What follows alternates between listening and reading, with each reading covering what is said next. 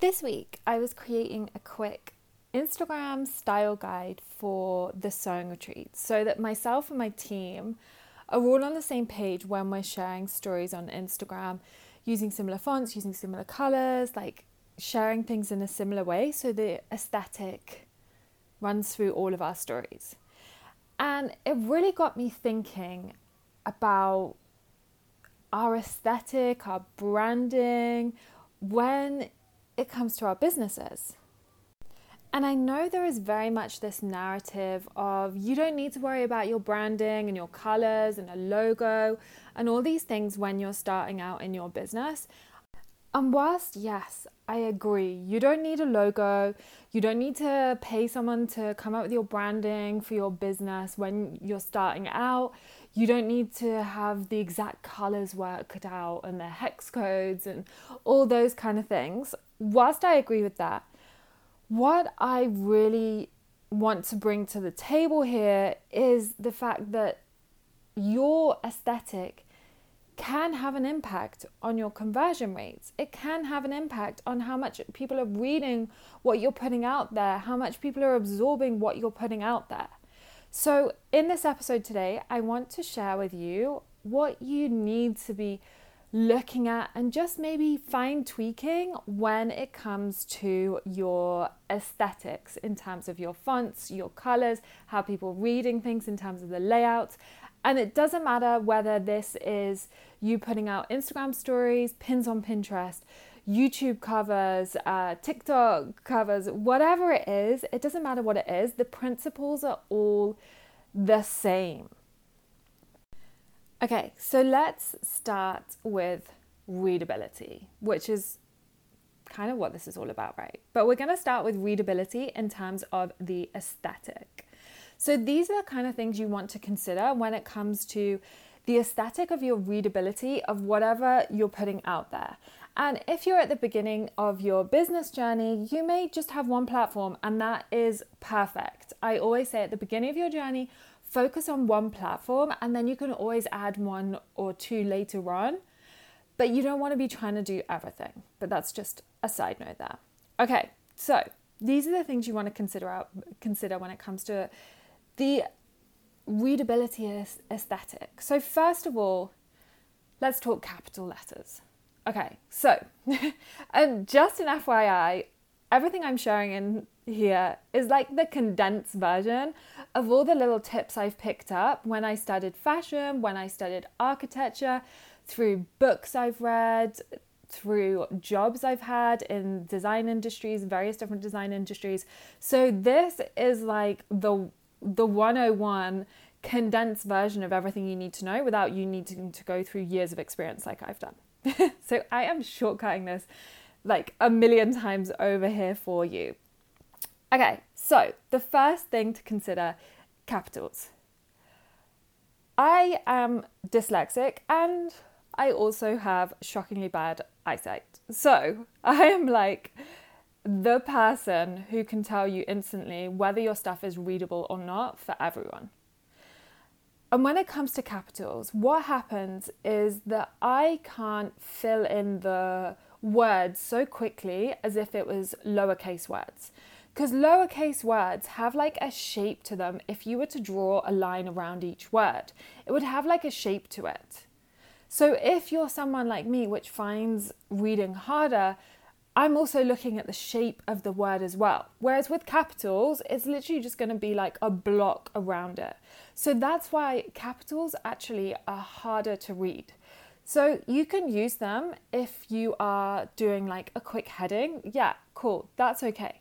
But when it comes to writing what's called the body of your text, so the main section of text, then it gets really hard to read. So I try and avoid fonts in the body text so that I can increase the readability. And that's what we want, right? We want people to read it. We don't want people to be like, oh my God, that's so hard to read. And it's not a conscious thing, it's a subconscious thing. It'll be a subconscious thing of like, that just looks like a block of text. I can't even scan read that really, really quickly. So I'm just going to move on. And that's why I say all of this in here is going to help increase those conversion rates. It's going to help increase the engagement. So try to avoid capitals in your body text when you're writing that main area of text. And like I said, doesn't matter whether that's on a website or an Instagram story, try and avoid it. The next thing to avoid is super swirly fonts that are just like impossible to read and they're just like design over function. I always say everything should be functional and then also look great. It shouldn't be that the function comes afterwards. The function comes first. So don't go and use those swirly, swirly fonts on Canva that no one can even freaking read what the word is. The next thing to consider is putting too much text in one go. And I don't mean that people aren't going to read the text, because if people really want to read your story and read what you're writing, they will. I just mean to break it down. I remember actually having this conversation with a client a while ago and her saying, you know, are they really going to read all my story? And I was like, people read books, people read essays, people read long amounts of text. It's not that we don't have the attention span, it's that we, ach- we have a lot more choice as to where our attention goes. So if you are writing long text or you're writing a book or you're writing a long email, if it's attention grabbing, people are going to read it. If they're interested in it, people are going to read it. They want to know your story.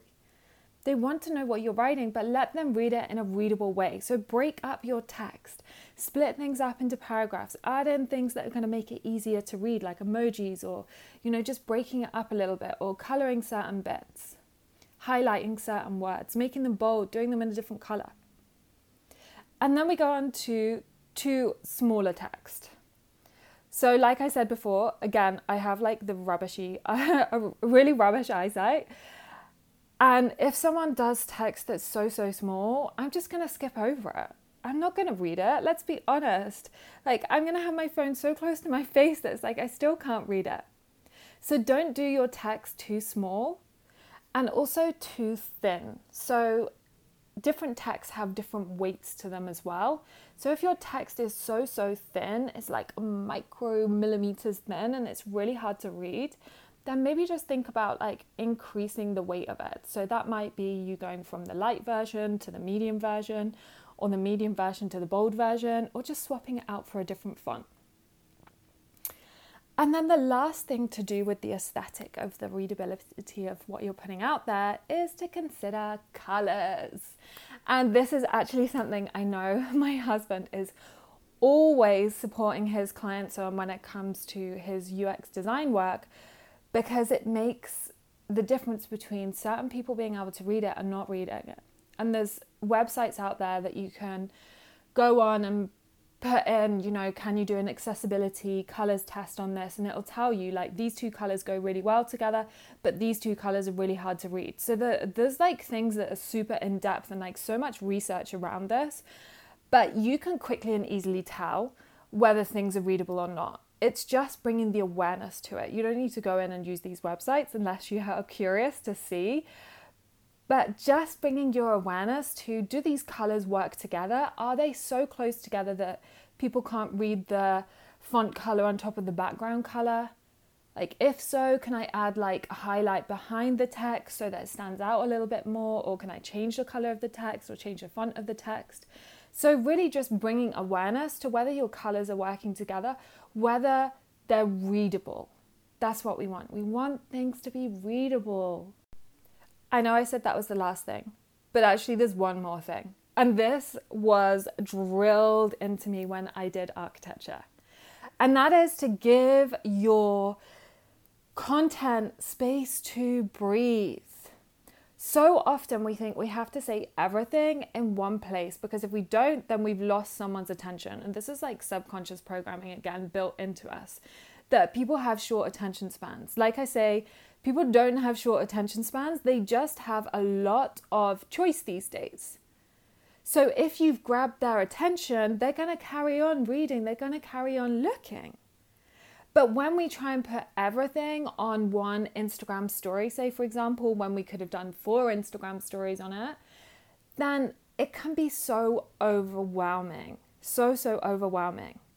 So, actually having space around what you're doing can really, really help grab people's attention because they know where to look. They're not trying to work out which piece of text am I reading first, which picture am I looking at first, what element am I looking at first of this design. So, really, just noticing where you can add more space for things to breathe. The way I think of it is space to breathe is space to think for your viewer. So, say for example, you have a title and a picture and some text, and then you have like four parts to it. So, there's actually four steps to whatever you're showing. You could put this all on one Instagram story. But if you break it out into four Instagram stories, it's going to be so much clearer for the viewer. So rather than you having the four pictures jammed onto one slide with text on top of each picture and a how to on the whole thing, break it out into four slides so you've got each step as a new slide. It makes it so much more readable and clear as to like, okay, we're looking at this one, we're focusing on this first, then we're focusing on this, then this, then this. So give your stuff, stuff space to breathe. Don't fill the whole Instagram story with jammed in text. Don't fill it with like 500 different pictures sharing 500 different points Okay, so that really is the aesthetic aspects of readability. And then we go on to how the mind works. Let's talk about how the mind works. And this is a subconscious thing, of course. So, actually, when we're reading things, and the best way to really like think of this is when it comes to posters. And if you start to look at posters or adverts in magazines, um, those kind of things, you will notice that they all have a similar formula when it comes to the layout. And that formula is based on the letter Z. And using that Z shape to inform where things put on the pa- put where things are put on the page or the graphic, whatever you're creating. So, when you are creating an Instagram story, maybe let's say it's around your next offer, what we want to think of is where the reader's eye is going, because the reader's eye is going in a Z shape. And you're going to see this all the time now. Start looking at adverts, start looking at, um, you know, any, any kind of like thing that's sharing about one aspect, you'll see that there is this Z shape done on it in terms of layout. There will be the odd thing that will, of course, break the rule. There's always certain people who will break these rules, but in general, if you see a theatre poster or an offer poster, offer graphic, something like that, then it's the layout's going to be done in a Z shape. So that means that we always start top left. So that's where you want the hook line to be. Whatever you are hooking people in, like that might be your heading, your title, a hook picture, whatever you want, top left. And then our eye goes to the top right. And then across the thing, across the whole graphic to the bottom left, and then the bottom right. So the bottom right is where our eye always finishes up naturally. So the way I love to use this layout in terms of sharing things on Instagram stories or creating offer graphics is I like to have generally my headings top or top left aligned. And then any body, any kind of like, okay, we're adding to this, goes in the middle. And then bottom, bottom right is my call to action, like what to do next, where to go next. Because that is how our eye naturally works. Now, if you do have a series of like five stories together, you're not always going to have a call to action on each story afterwards, and that's okay. But just consider, like, throughout that whole, like, four series of stories you're sharing, do I kind of take them through that Z shape across it? Is on my last slide, is the like a where next on the bottom or the bottom right? Not on the top left where no one really looks, or the middle, middle center, middle left where no one really looks. So just think of that Z shape when you're when it comes to layout, whether you're creating offer graphics, pins on Pinterest, whatever content you're putting out there. Okay, so that is the readability element I really wanted to share with you.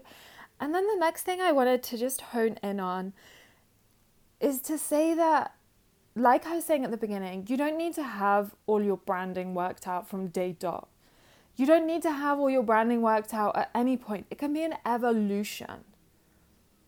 My branding is always evolving as I'm evolving, as my aesthetic changes, as my beliefs change as I evolve myself. So it can evolve and adapt too.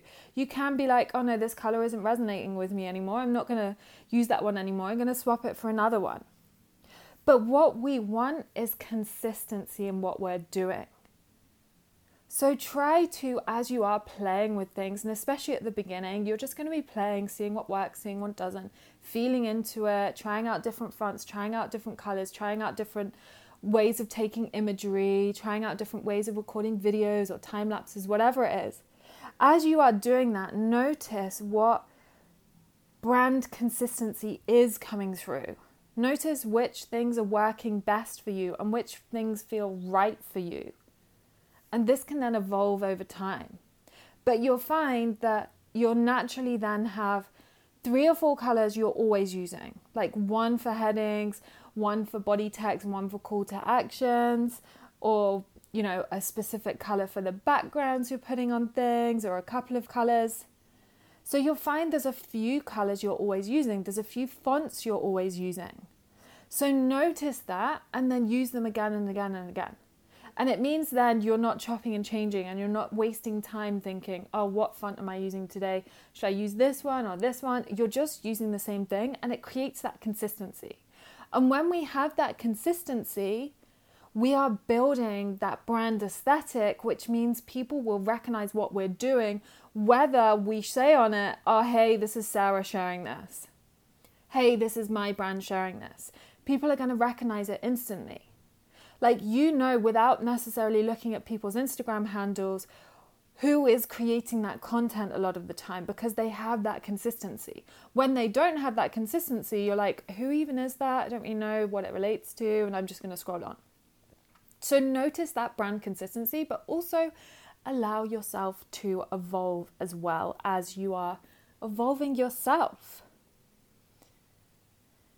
Okay, the last couple of bits are like what I love to talk about all the time, which is optimization. Optimizing what you're doing. I'm always talking about this all the time. Okay, and the reason for that, as you know, in case you don't know, I'm going to tell you again, is to freaking save you guys time. Like, I want to save you time so you can work on more of the parts of your business you love, so you're not going around in circles and wasting time. Like, our time is precious, so let's use it wisely. Let's optimize it where we can. So, two things to optimize when it comes to your designs and your content you're putting out there. First of all, is if you are working across multiple platforms, and if you can, use the same size template for a couple of them, then do that. So let me give you an example of that. I also have a Pinterest as well as my Instagram. And on my Instagram, I love creating um, content covers it's something I really enjoy about my business. It's not something that has to be done, but it's a part of my business I really enjoy. And I have a load of templates, so it takes me seconds and I love doing it. And I'm telling you this because I know so many people out there, again, are like, you don't need to have um, content covers on all your content on Instagram. But I realized I enjoy doing it. So I'm going to do the bits of my business I enjoy doing. And that to me is part of it. It doesn't take me long. I've optimized the process, I have a load of templates. But to me, as someone who loves design, I love doing it. So I'm going to do it. That was a complete side tangent there. But basically, I create the covers for all of my pieces of content on Instagram. And these covers also are the same size needed for pins on Pinterest. So when it comes to my team then sharing pins on Pinterest for me, they're literally uploading the same thing. They don't need to change anything on it. Maybe sometimes there's the odd change in terms of like call to action and like where to click or something like that because it's slightly different on Pinterest, but it's already pretty much done for us. So I'm optimizing that process. So if you find you're sharing things in multiple locations, then just ask yourself how can I optimize the sizes or the way I'm doing the layout so it's going to work across multiple different platforms. And also, in case you've not used Canva that much or not played around with the what some of the tools on it, they have a resizing option where it will literally be like, can you resize this from this to a YouTube cover? So you can use things like that as well. But where possible, if you can already make things so they're going to work for multiple platforms, go for it. Like on my Instagram posts, you're only going to see the square on my, like, on the, you know, square grid content I share. But then on Pinterest, you'll see the whole thing. So I make it as if it is like story size, Instagram story size. So actually, when I'm creating covers, they work on Instagram stories, they work on my profile grid, and they work for pins on Pinterest. And if I did TikToks, they'd work on TikToks too. Like you can see then I've created one piece of content and it works for various different platforms in various different mediums as well. So that's the first aspect around optimizing. And then the second thing, which I see so often is missed and is so important, is to make sure when you are creating sales pages, website pages, blog pages, anything that is going to be viewed on a laptop, please, please, please make sure you look at it in mobile view. So, whenever you're checking any of those pages, I actually don't tend to check them as a laptop size view. I click on the mobile view, and this is the same for emails as well. And the reason for that is you're going to find a lot of your viewers are using their phones. How often do you open your laptop to look at an email or to look on a website page that's been on Instagram? If you're linking to a sales page that's on from your Instagram, you're going to look at it on your phone, aren't you? You're probably not going to go and open your laptop and look at it there. So consider this with your viewers as well. So that means you need to consider whether what you've put on those pages or in those emails is it working for mobile as well? Because if it works for mobile, it will work for anything. Yes, there's the odd occasion where it's going to be giant on websites, but it's better than it being too small that people can't even see it. So sometimes what we'll do is if we're designing for a website page, like a sales page, or we're designing for an email, we'll be like, oh, okay, so I can create this landscape picture and I can share that. Or I can share, you know, a cluster of um, testimonials and do them in a landscape format. But then when it comes to looking at them on mobile, it's like you can't even see what they say. So it's kind of pointless having that there. So check if your things are working for mobile. If you've got those clusters of images together of testimonials, break them out. Break them out so they're going to work and they're going to um, stack when it comes to looking at it on mobile.